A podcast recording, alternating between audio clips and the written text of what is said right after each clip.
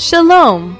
Holy Scriptures and Israel is a ministry designed to share with the Jewish people the good news of the Lord Jesus, Yeshua the Messiah, and to instruct Christians on the Jewish roots of their faith.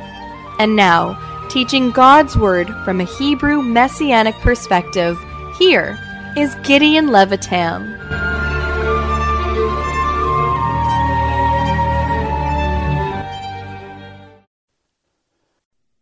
Shalom, my dear brothers and sisters. We are continuing together with this interesting study of the letter to the Corinthians. This is the first letter that the Apostle Paul, Shaul Paul, wrote to the Corinthians. And this letter is very important letter because it is specifically deals with the issues that existed in one assembly Corinth, where there were so many needs, beloved brothers and sisters, which the Apostle Paul had to address as he writes to these believers at Corinth, this most important letter.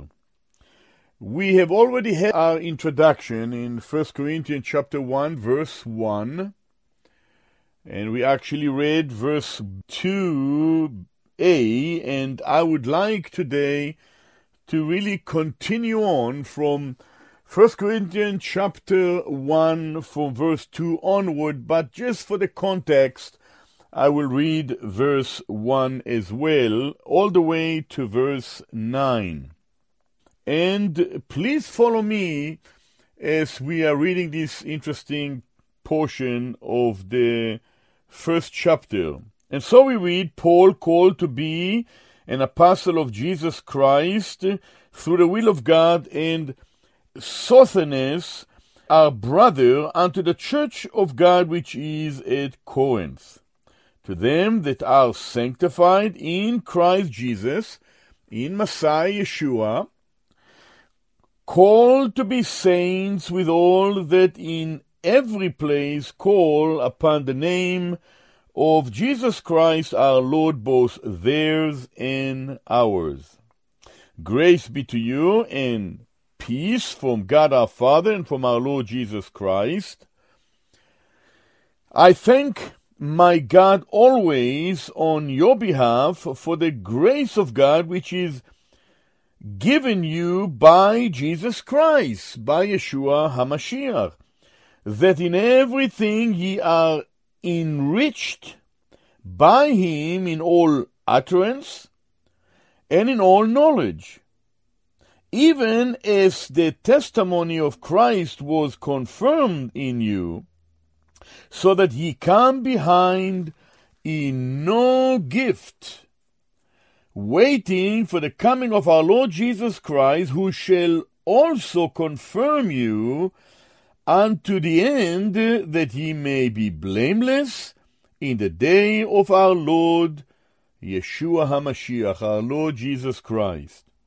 God is faithful, by whom ye were called unto the fellowship of his Son, Jesus Christ our Lord. I will stop here, beloved brothers and sisters, with verse 9. 1 Corinthians chapter 1, from verse 2 to verse 9, is the portion for this ministry at this time. So we have already learned, beloved brothers and sisters, that the apostle Shaul Paul have written this letter to the Corinthians that as he writes this letter at about 56, 57, 58 AD from Ephesus on his third missionary journey, he is writing this letter because he heard of the situation that existed in that local assembly. We've already covered the fact that the Apostle Shaul Paul in his second missionary journey and his third missionary journey, he arrived to the city of Corinth. He was used by the Lord Jesus the Messiah to establish a local assembly of believers there in that city. We have learned how in chapter 18 of the book of Acts, the Acts of the Holy Spirit of God, where Shaul Paul have arrived there to Corinth, how initially he have entered into the Beit HaKnesset, into the synagogue, and then ultimately he went to the outside of the synagogue after they didn't all of them have accepted that uh, Jesus, that Yeshua was indeed the promised Messiah, so he went also without, and he continued there to speak unto the people of the nations, that ultimately many of them also have come to know the Lord Jesus. We did read in Acts chapter 18 that in verse 7, and he departed thence, he went out from the synagogue, from the Beit Knesset, and he entered into a certain man's house by the name of Justus, one that worshipped God, whose house joined hard on the synagogue, and Crispus, the chief of ruler of the synagogue, believed on the Lord with all his house, and many of the Corinthians, hearing, believed and were baptized. In other words, the apostle Paul, Shaul Paul, began at the Beit Knesset, the synagogue in Corinth, and then he went also to the people of the city of Corinth from among the Gentiles, and he was preaching. And while some from the Jewish people believed, like Crispus and like uh, Justus, but then others from among the Gentiles there in that city, they also believed. In fact, the apostle Shaul Paul ministered there at Corinth for one year and six months teaching the Word of God among them, beloved brothers and sisters. And so, as the Apostle Paul is ministering, remember the Lord told him in Acts chapter 18 and verse 9, he says, Be not afraid, speak and hold not your peace. Verse 10 it says that for I am with thee, and no man shall set on thee to hurt thee, for I have much people in this city.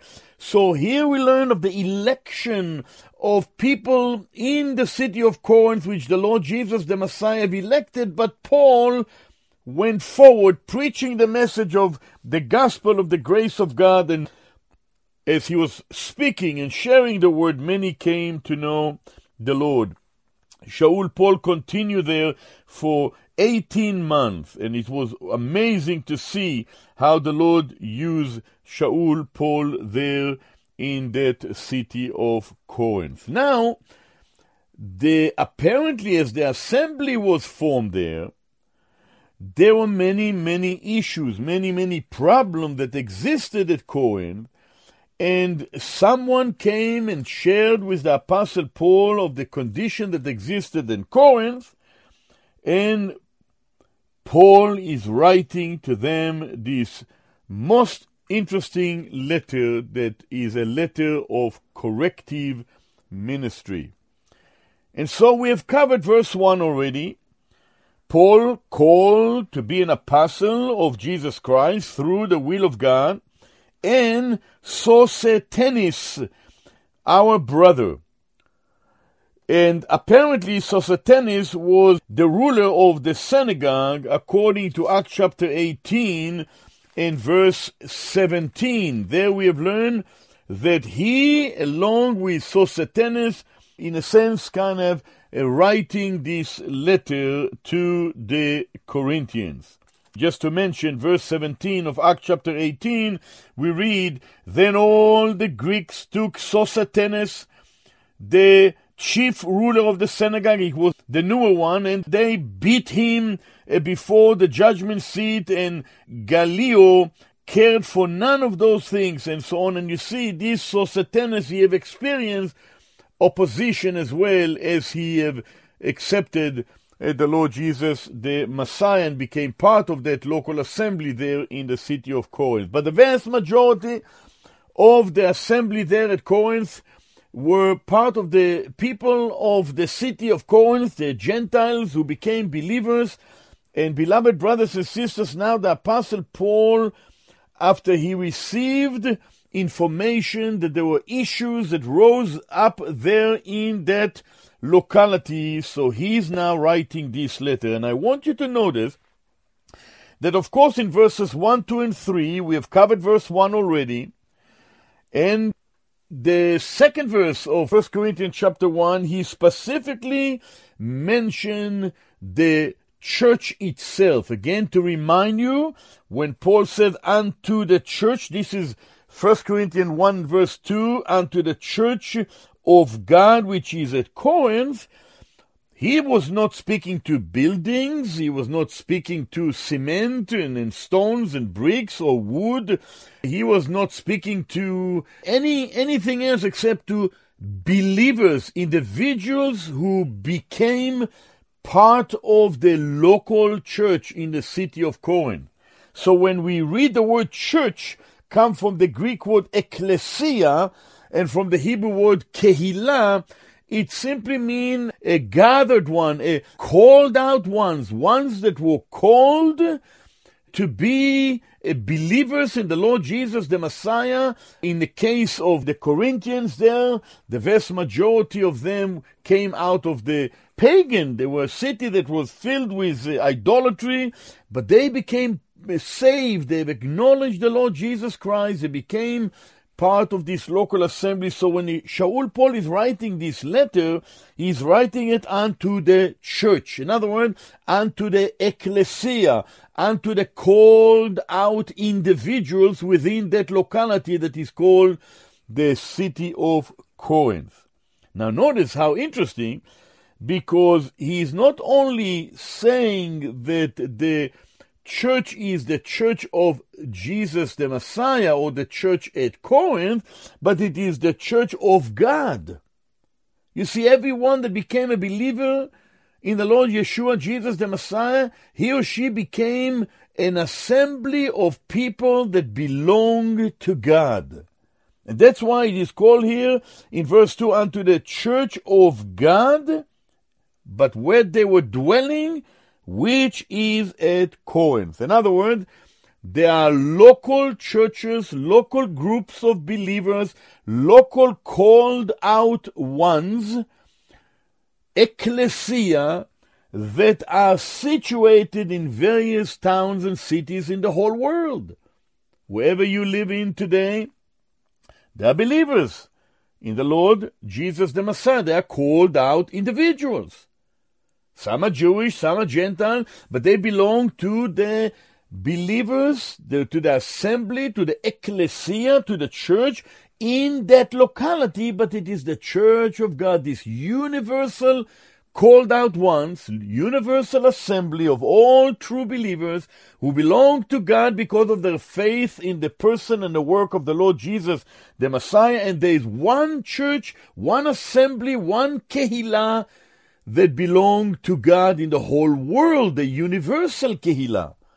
And of course, the universal assembly is a composition of only, and I'm emphasizing, only true believers, only those that have repented of their sins and turned by faith to the person of our Lord Jesus the Messiah, who died for their sins and paid when he became a sacrifice when he died on the cross and he was buried and he rose again for the justification of all those who believe on him. So the letter that Shaul Paul wrote is specifically to the believers in that local city of Corinth, but it was given for all believers for all times that we all will benefit from the instruction that he gives to the Corinthians.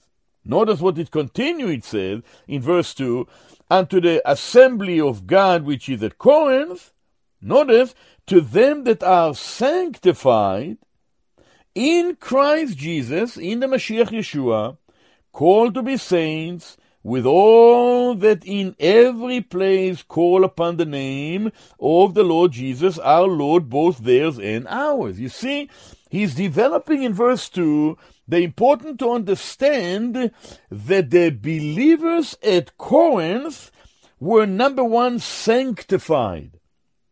Sanctified simply means they were saints, they were set apart. In Hebrew it says kadosh or mekudashim. They simply were a people that they were sanctified, meaning that they were a set apart people for God. In the Greek, it's a hagiazo, H-A-G-I-A-Z-O, which simply means that they were holy or set apart people. Now, obviously, when we will read the whole epistle, we will quickly discover that they were not holy practically. So here in verse 2, the apostle Paul do not emphasize their practical state, but their positional condition. In other words, beloved brothers and sisters, this is very important to understand as we are studying the letter to the Corinthians, because it is essential for all of us to realize that the moment that we have accepted the Lord Jesus as our Lord and Savior, the moment that we have acknowledged that we are sinners who need to be judged by God, but He died for our sins and He was buried and rose again for our justification. The moment that we have accepted the gospel of our Lord Jesus the Messiah, this moment we have been forgiven.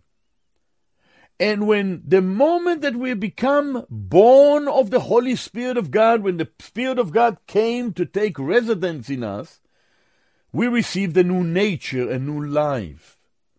And therefore we are now sanctified or set apart or hallowed positionally for God. And it is important to understand the difference between positional state of the believer and conditional practice of the believer.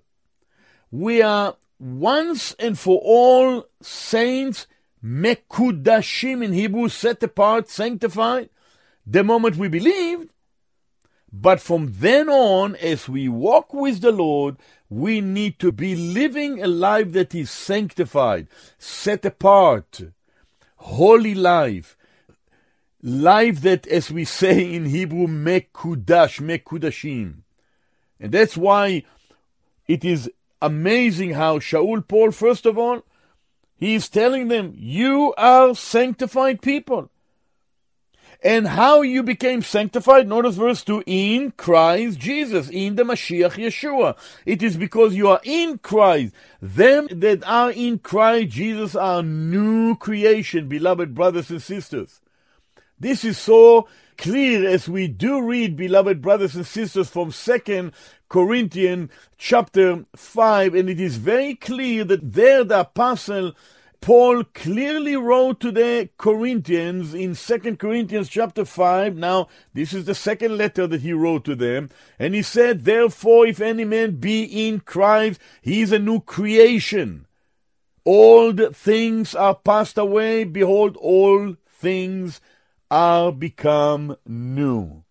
And therefore, these people were new their new creation positionally, but as we will study the chapter, we will quickly learn that practically speaking, they fail to live up to their positional place before God.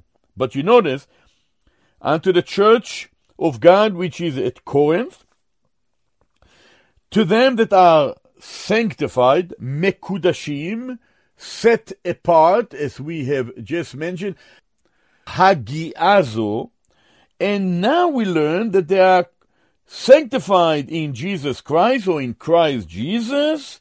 And he says, he continued to say, called to be saints. Now, here again, you notice if you look carefully in your Bible, the word to be is in italic and it should not be there.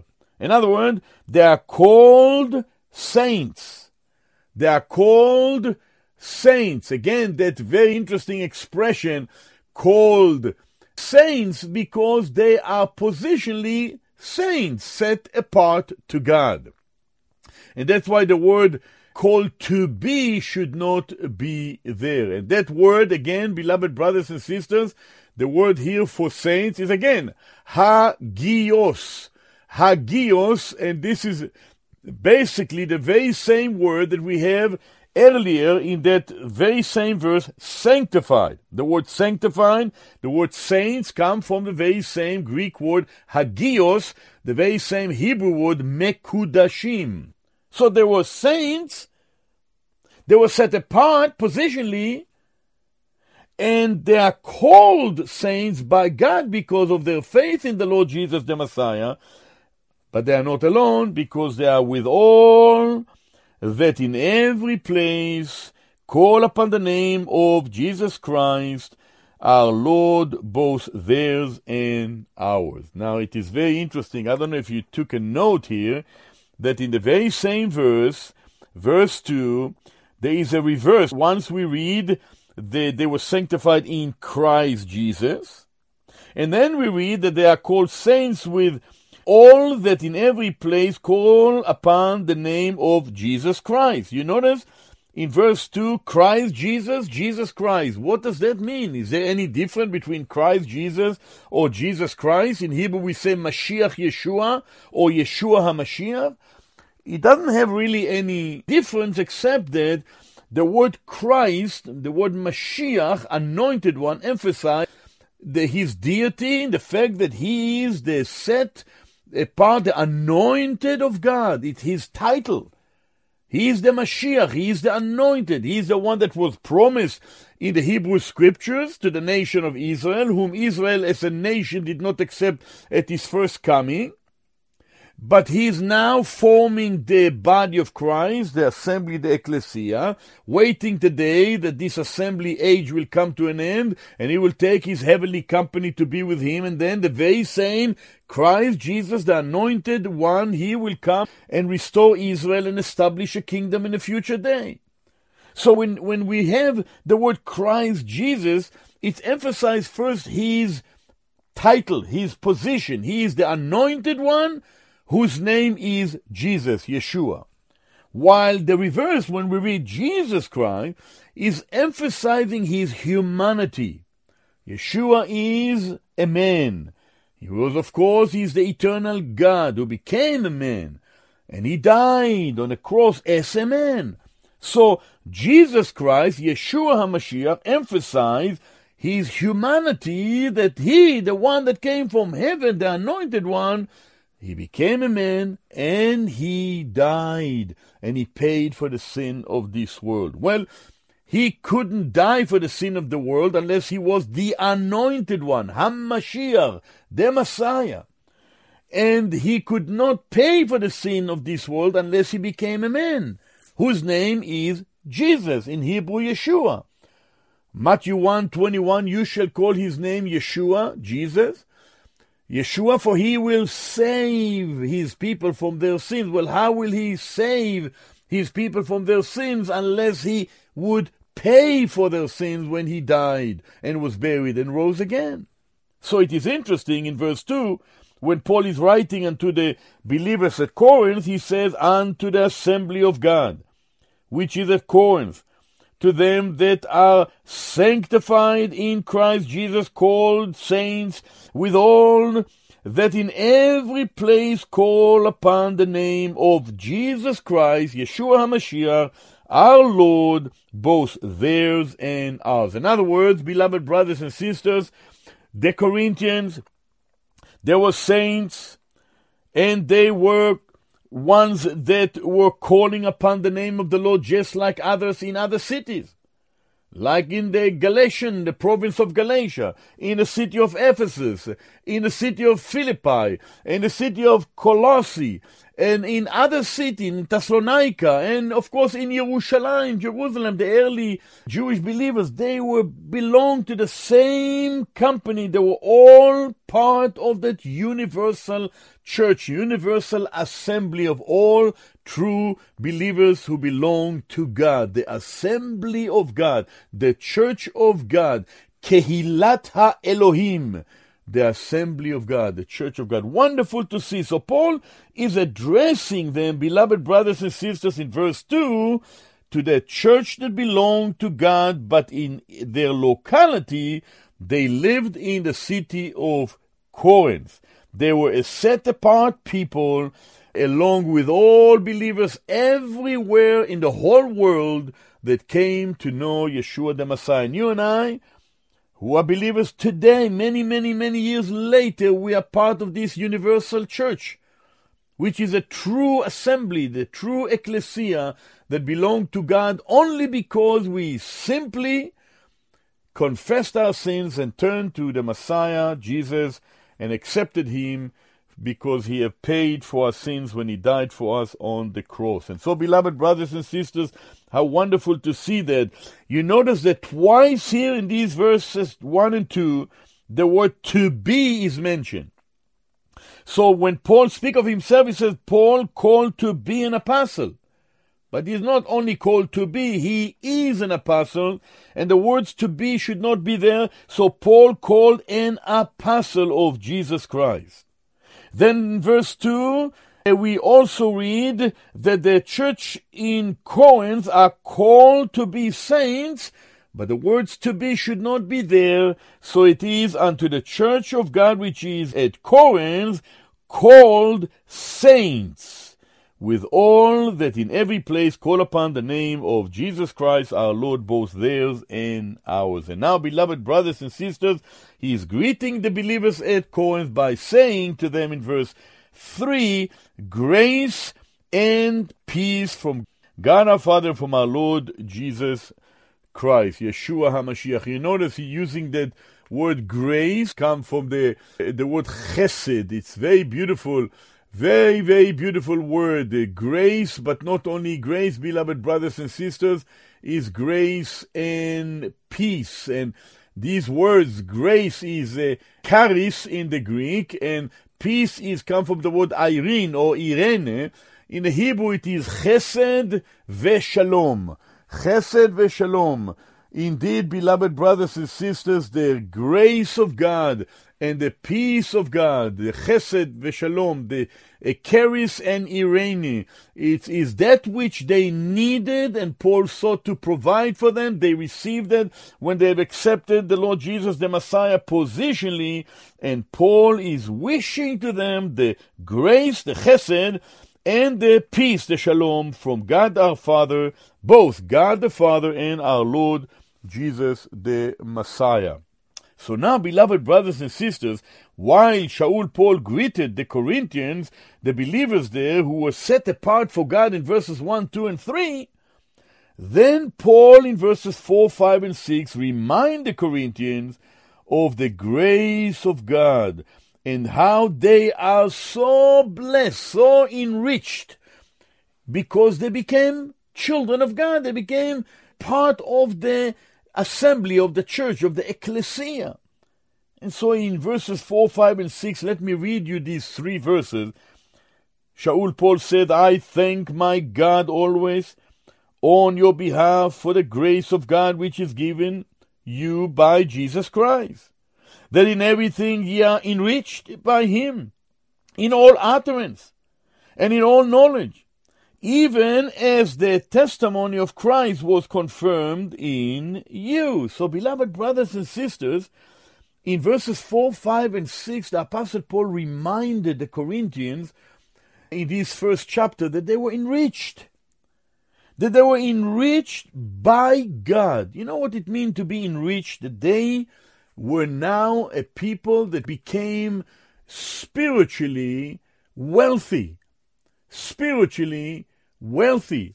That word in enrich, it's important word because it remind the Corinthian that they were made spiritually rich and blessed by God Himself. He He's made them spiritually rich. Again, to remind you that Apostle Paul not so much here emphasizing the wealth that they may have had in the city of Corinth. No.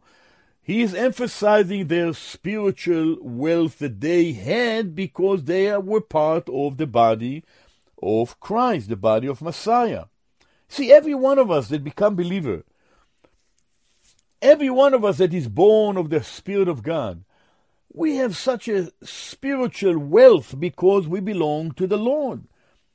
And we are really spiritually we are wealthy because of the fact that the Lord Jesus the Messiah have given his life for us beloved brothers and sisters and that's why the Corinthian needed to be reminded that they are rich. You notice the Apostle Paul does not begin by correcting them as yet, but he begins by reminding them that they are enriched by the Lord Jesus, the Messiah uh, himself. And so you notice that, and I'm reading this verse again, verse 4 I thank my God always on your behalf for the grace of God which is given you by Jesus Christ. You see, the first thing we learn that they received grace.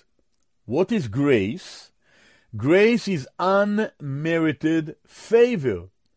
Grace is the favor of God that fell upon his own people to a people that did not really deserve it. We are undeserving people whom God have extended his grace towards us.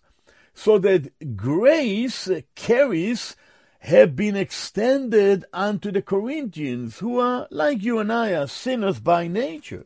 You see, of the Lord Jesus, the Messiah, we read already in the Gospel of Luke when he was a young boy in the land of Israel among his people, when he grew in Israel, there we read in Luke 2, verse 40, that the child grew and waxed strong in spirit, filled with wisdom, and notice that the grace of God was upon him. Chesed carries the grace of God was upon him. Now, notice this. When we say that grace is unmerited favor, well, we must qualify that when we speak about the Lord Yeshua the Messiah. When it comes to the Lord Jesus, he merited that favor because he was sinless. And therefore, when he grew in grace, he grew in the favor of God upon him because of who he is and because of the fact that he is this holy, harmless, undefiled person, the Messiah, the anointed one that came from heaven in order to provide salvation for mankind. So he deserved that favor of God. But the Corinthians didn't.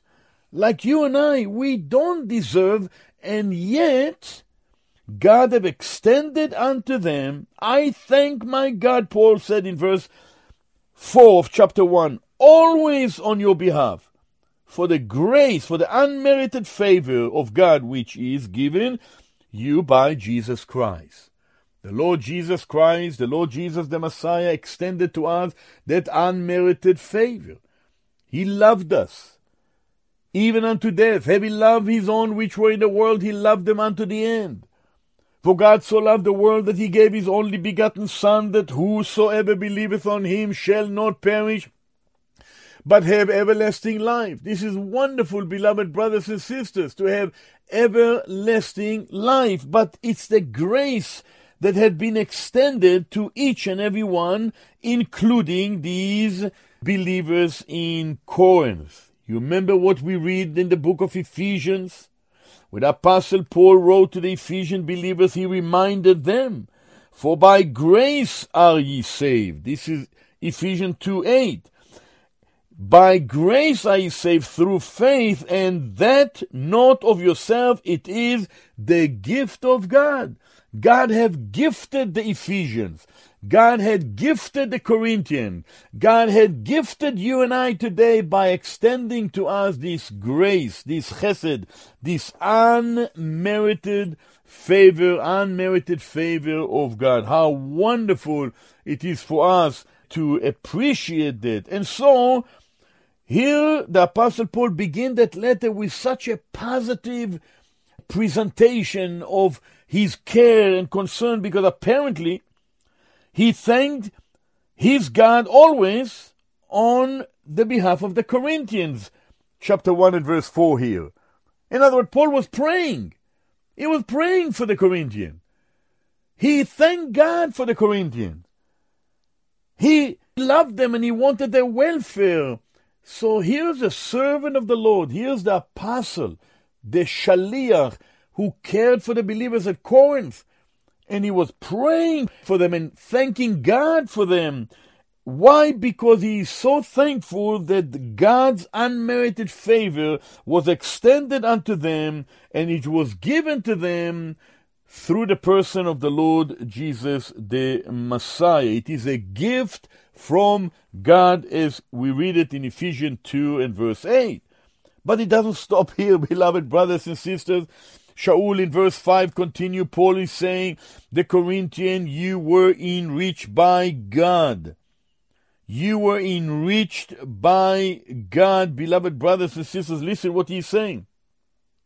That in everything, in everything, ye are enriched, you were made rich by him in all utterance and in all knowledge. In other words, they could speak, they could share God's word, they had the knowledge that they received from God, and they were so blessed, beloved brothers and sisters, because of the fact that they have been redeemed and became part of the assembly in the city of Corinth.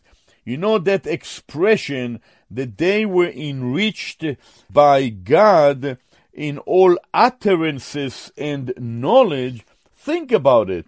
In 1 Corinthians chapter 12, we do read a little bit later on, as the corrective ministry will be developed by the Apostle Paul, there we read in verse 8 For is notice of the gifts of God and the utterances that they received in that enrichment that came from the Lord. He said, For to one given by the Spirit the word of wisdom. This is verse 8 of 1 Corinthians chapter 12.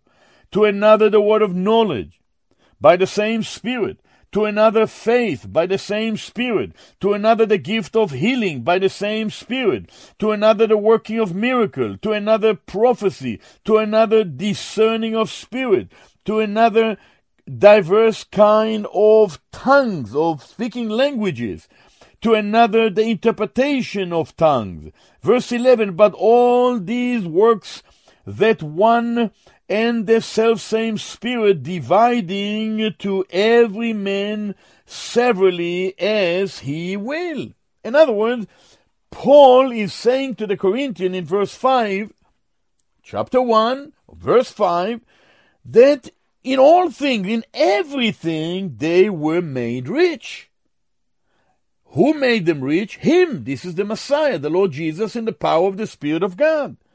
And then in all utterances, they could speak the things of the Lord when they were submissive to the Lord, and they were privileged to have these utterances uh, that they could share the word of God, the gospel message.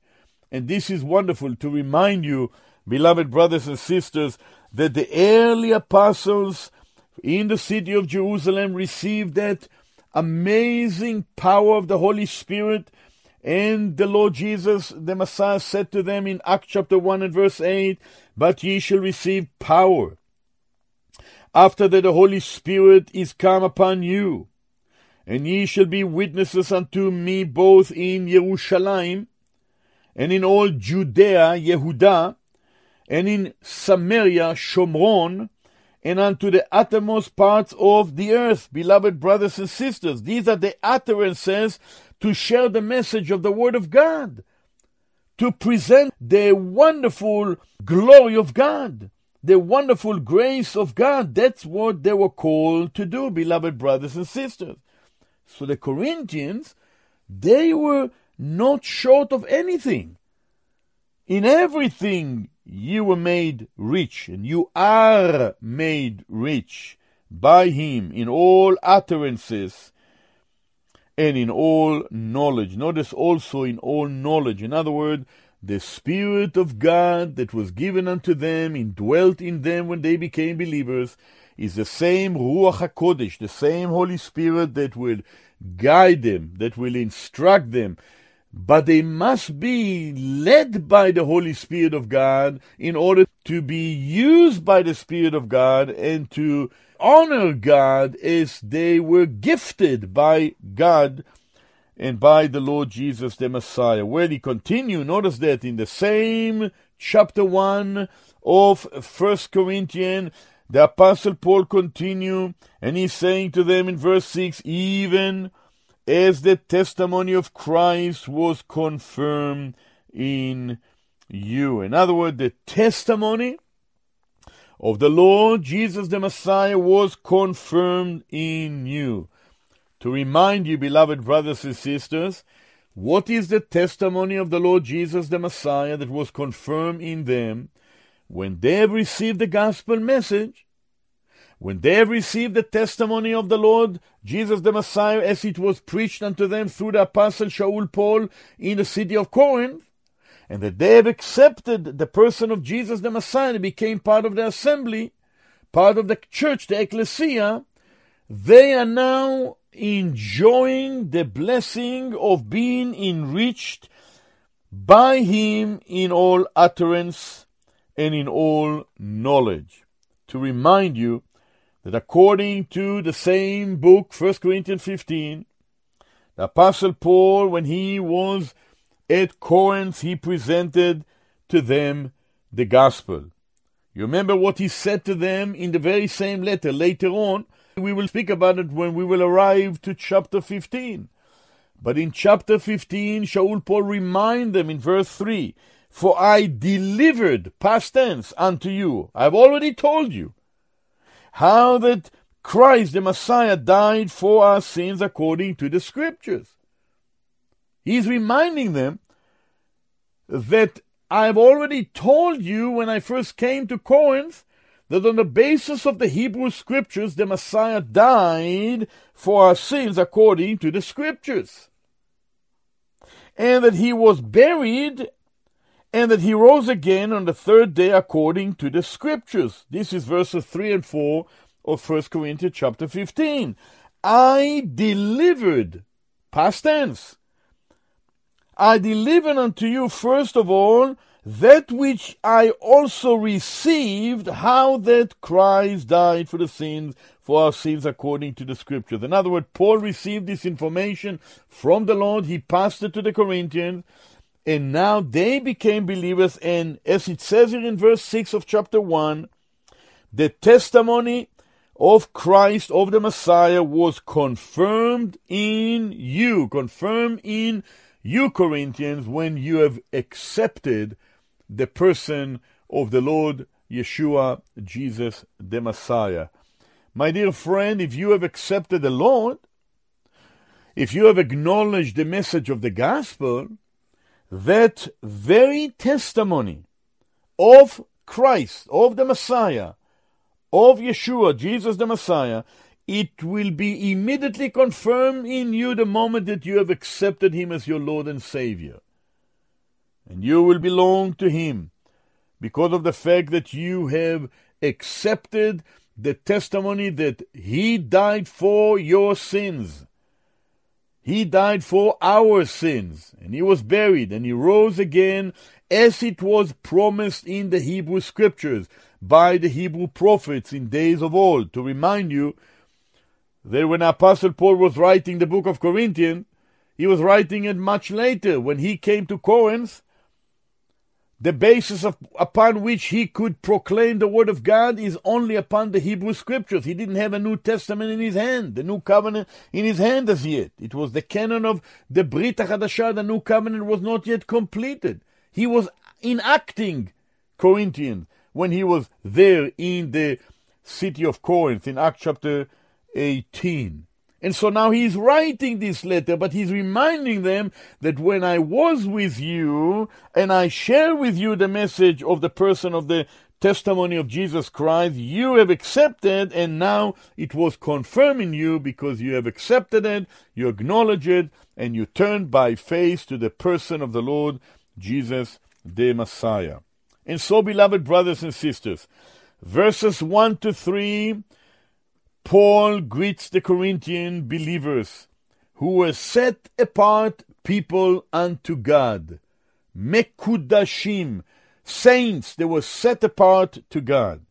In verses 4, 5, and 6, Paul reminding the Corinthians of God's grace And as God's grace, unmerited favor was extended to them, they are enriched because they became spiritually wealthy the moment they've acknowledged the Lord Jesus the Messiah as their Lord and Savior. This is wonderful to see this in the life of the Corinthians. And Paul, even before he began to deal with many of the issues which he will deal later on with the people, with the local assembly, that if we can list the problem that they have had in almost every chapter of the book of First Corinthians, there are issues after issues after issues.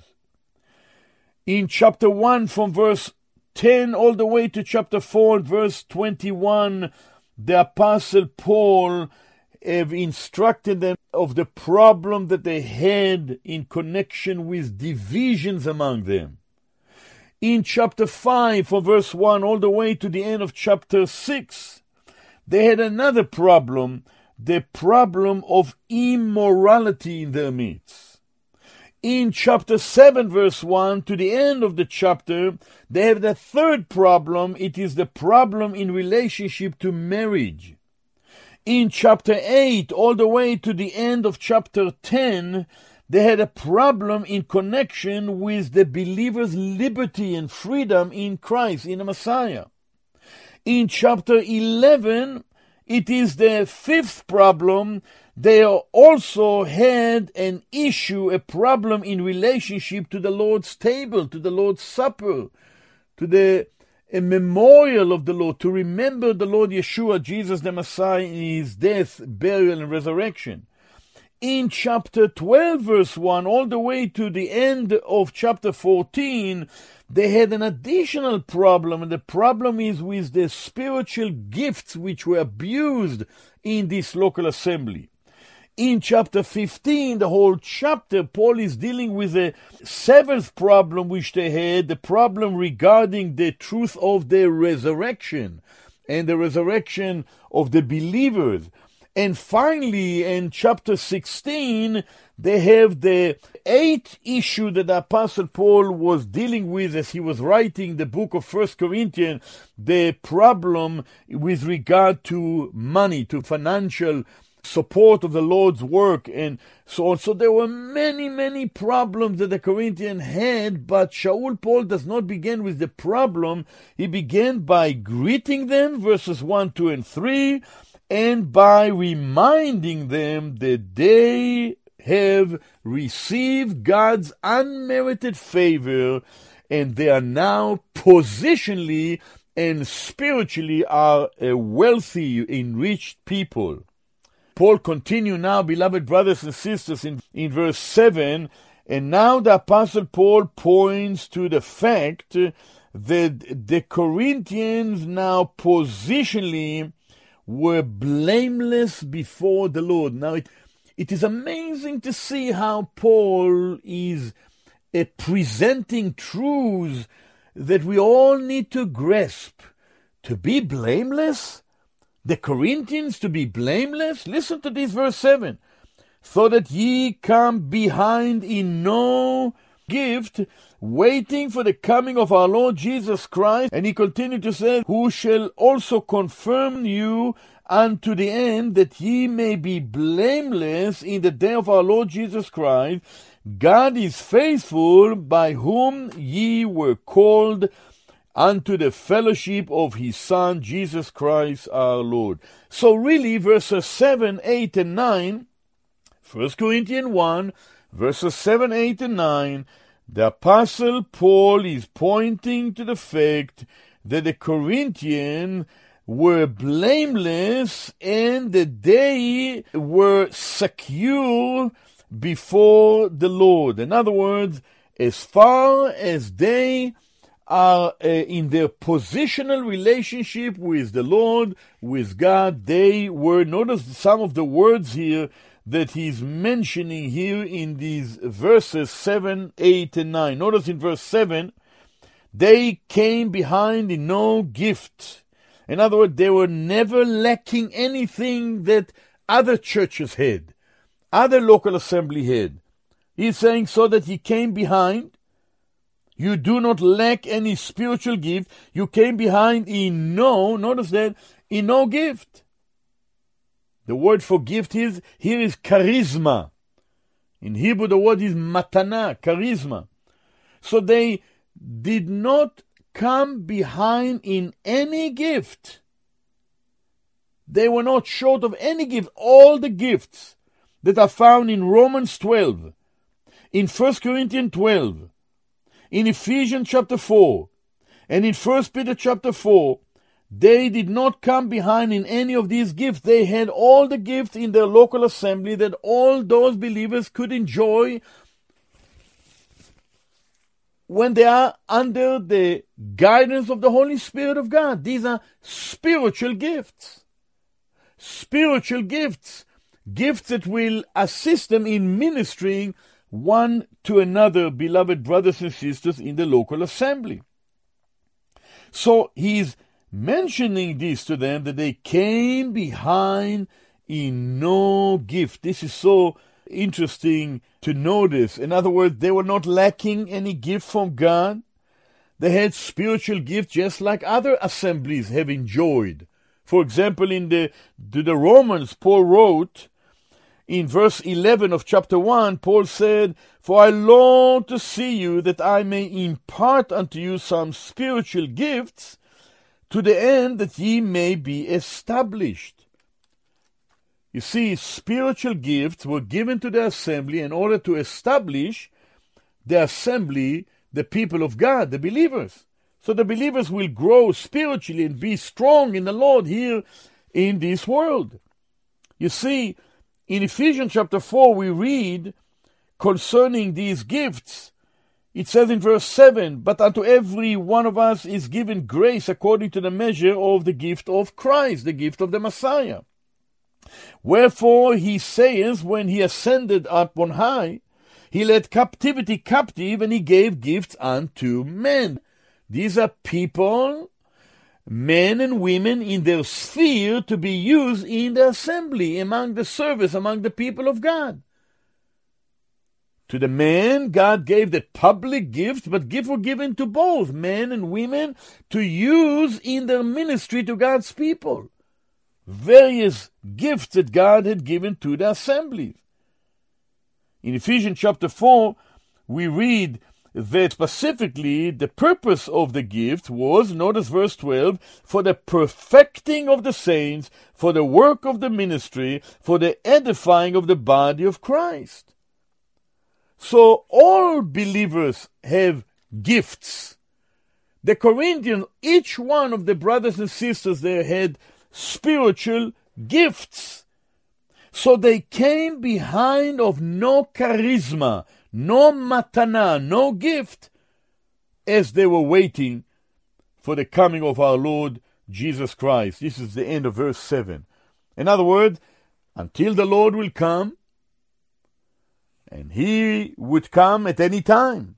Of course, when Shaul Paul wrote this uh, letter, of course, he was writing to the believers there sometime in the around 56, 57, 58, 59 AD. And now we live in the year 2022. Each assembly, each co- congregation in each city waiting for the day that the Lord will come. He might come today. So we are all called to wait until the coming of the Lord, but until he will return, he have gifted the believers, every believer. Notice he doesn't say some of you came behind in no gift, but he says ye come behind in no gift. In other words, every believer in the city of Corinth had gifts from the Messiah. These gifts are spiritual gifts, and they are to be used in order to build up the body of Messiah. And that they are to be edifying. And they are to be used in the power of the Holy Spirit of God. And we are to use these gifts that the Lord had given to us properly, guided by the Holy Spirit of God, with the understanding that it is for the benefit of the people of God, for the glory of God, for the blessing of God's people, and it is until, as long as we are waiting for the coming of our Lord Jesus Christ. The Lord is coming to take the church, to take the assembly, to be raptured out of here, before he will judge this world in righteousness at the tribulation period, before he will restore his earthly people Israel and establish the kingdom, he has given gifts to the believers in the assembly of God. And they are all over the world, in many cities and countries, in location, and all receive, each one receive a gift from the risen Messiah he gave gifts unto men for the purpose of the edifying and the strengthening of the body of Christ, the body of Messiah. And it is to be used, the gifts are to be used until the coming of our Lord Jesus. Notice what he continued to say in verse 8. Not only that you came behind in no gift, you cannot say that you are lacking what another local assembly had because you have no shortage of gifts the problem is that they were abusing these gifts, as we will read it later on. It was one of the problems that the Corinthians had, but Paul does not begin by correcting them. He began by telling them what a blessed people you are. How blessed you are because you have accepted the Lord and you are now set apart for Him positionally and you receive gifts to be used for Him here in this world, and you are waiting for the coming of our Lord Jesus the Messiah. Amazing. You are enriched. You are blessed. You have all utterances, all knowledge, because when you are guided by the Lord, you have this information in the power of the Spirit of God. You are to use your gifts as you are waiting for our Lord Jesus Christ. He continued in verse 8, and he telling them in verse 8, beloved brothers and sisters, that they are blameless people. Blameless people. Notice, who shall also confirm unto you the end, that ye may be blameless in the day of our Lord Jesus Christ, in the day of our Lord Yeshua HaMashiach. Now you notice that the who in verse 7 is the Lord Jesus Christ, the Lord Yeshua HaMashiach.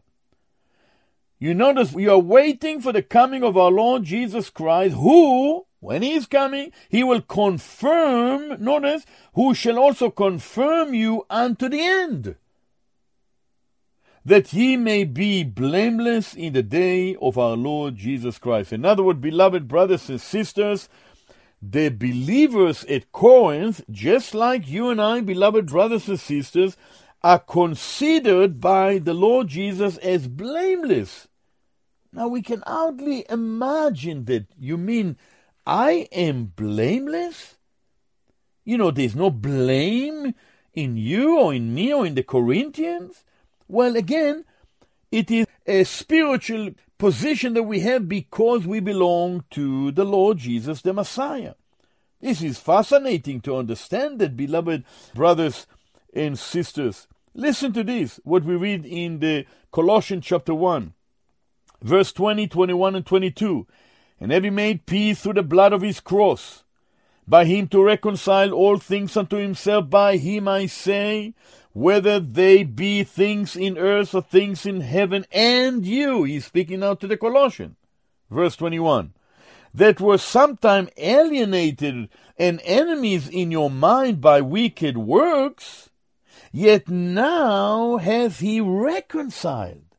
See, Yeshua the Messiah, Jesus the Messiah, have reconciled us by fact that he made shalom, peace, by the blood of his cross.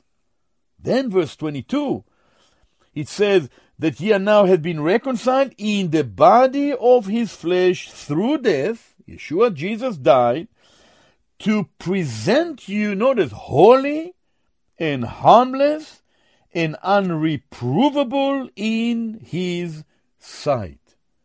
Now, this, beloved brothers and sisters, this is fascinating. It is amazing to know that as far as God is concerned, that all true believers are blameless before Him, before God, holy, unblameable, unreprovable in his sight? Well, it couldn't be unless we are in him, in Christ, in the Messiah, in Yeshua, because he is the one who paid for our sins. And so we must distinguish, and I'm emphasizing this once again, we must distinguish between positional truth and conditional practice in our life. Positionally, we are blameless. Positionally, the Corinthian, 1 Corinthians chapter 1 verse 8, who, this is Jesus Christ, the Lord Jesus Christ, shall also confirm you unto the end that ye may be blameless in the day of the Lord Jesus Christ. What is that day of the Lord Jesus Christ? In Hebrew, it is says, Yom Ha'adon Yeshua HaMashiach. You see, beloved brothers and sisters, that day will come. The day of our Lord Jesus Christ has to do with the day in which we will all have to stand before Him. And those of us who are believers, will be escaping the judgment that we deserve because of our sin, because we have believed on Him and accepted Him. And so, even though we will stand in the judgment seat of Christ, in which we will have to give an account as to how we lived our life, 2 Corinthians 5:10 tells us, "For we must all appear before the judgment seat of Christ." We all have to appear before the judgment seat of Christ. Why? 2 Corinthians 5 and verse 10 tells us that everyone may receive the things done in his body according to that he has done, whether it be good or bad. So, in other words, we will receive what we have done in our body, good and bad. We will receive rewards for what we have done for the Lord, and we will, all the thing that we did not do for the Lord as believers will be burnt. But we will be blameless in the day of Jesus Christ. Why?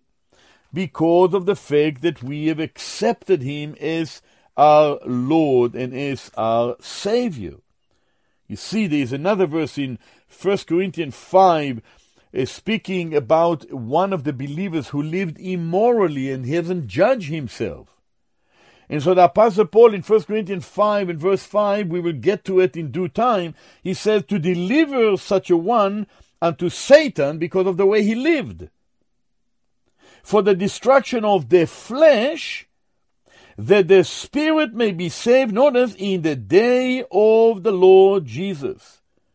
That is the day of the Lord Jesus. This is what we have here in verse 8 of 1 Corinthians chapter 1. The day of the Lord Jesus. This is the day when we will stand before the Lord and we will give an account, but all that evil or anything wrong that had been done during our life here on earth as believers will be burned, but we are blameless because we became redeemed through the precious blood of our Lord Jesus the Messiah. In 2 Corinthians 1, in verse 14 we read, As also ye have acknowledged us in part, that we are your rejoicing, even as ye also are ours in the day of our Lord Jesus. This is a day in which all believers will have to stand before the Lord, and in that day, all believers will enter into eternity with the Lord because of the fact that He made us blameless. He made us blameless because of what the Lord Jesus the Messiah has done for us. This is wonderful to know, beloved brothers and sisters, as we read it in Colossians chapter 1, that to present you holy, to present you eh, unblameable, and to present you unreprovable in His sight. And that is very precious to understand as we study together, beloved brothers and sisters, this wonderful, interesting, instructive epistle of First Corinthians. In First Thessalonians, there we read in chapter 5 and verse 23 And the very God of peace sanctify you wholly. And I pray, God, your whole spirit and soul and body be preserved blameless unto the coming, notice, of our Lord Jesus Christ. In other words, He is coming, coming when we are, He's going to take us to be with Him before His second coming to rapture us. We are going to be with Him, and ultimately, after the judgment seat of Christ, where all that which was done in the flesh will be sifted and burned, that which was done for Christ will be rewarded, but the believers will be blameless in the day of our Lord Jesus Christ. And so, Paul concludes in verse 9 in his introduction as he reminding the Corinthians the blessing that they have because of their faith in the Lord Jesus and their security before the Lord. He is concluding in verse 9 and he says, God is faithful. Notice, the Corinthians were not faithful. You and I are often are unfaithful, but God is faithful by whom we were called unto the fellowship of his Son, Jesus Christ, our Lord. In other words, God is faithful. He will not change his mind even because we fail him, and we do fail him often. He will not change his mind, beloved brothers and sisters. God is faithful.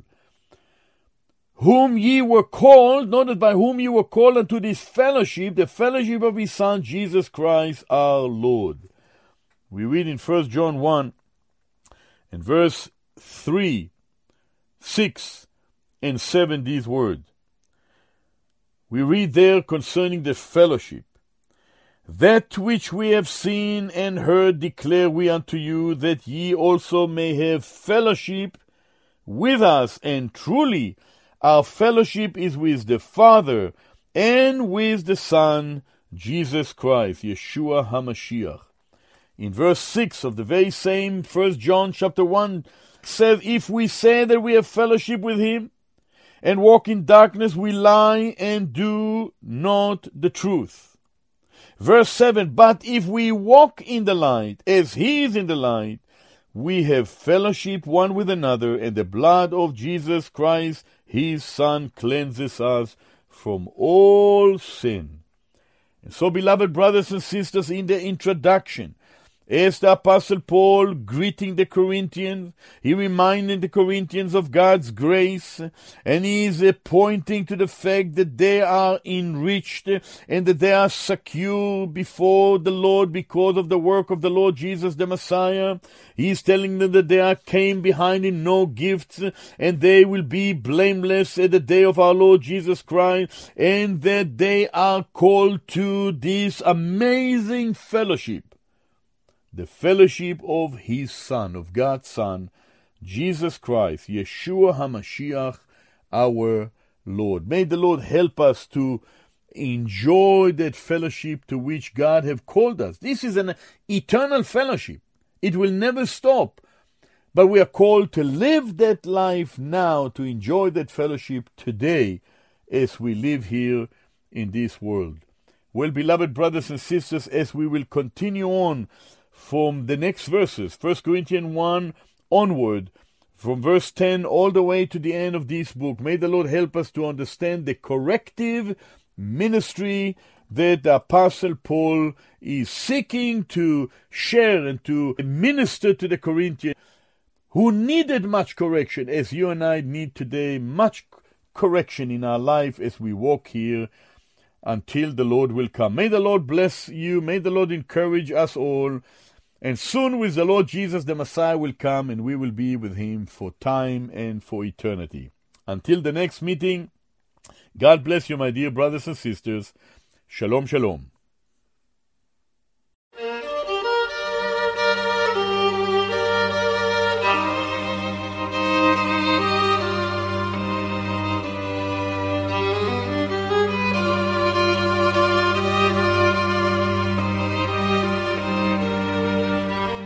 You have been listening to the Holy Scriptures and Israel with Gideon Levytam. Gideon teaches God's Word from a Hebrew Messianic perspective.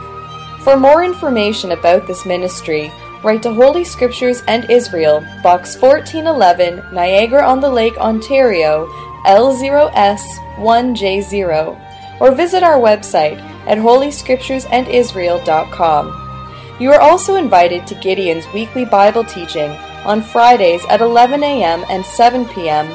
and Saturdays at 1 p.m. at Willowdale Christian Assembly Hall, 28 Martin Ross Avenue in Toronto. Holy Scriptures and Israel is made possible by your prayers and financial support. If you would like to support the program, visit holyscripturesandisrael.com. God bless you. Shalom, shalom.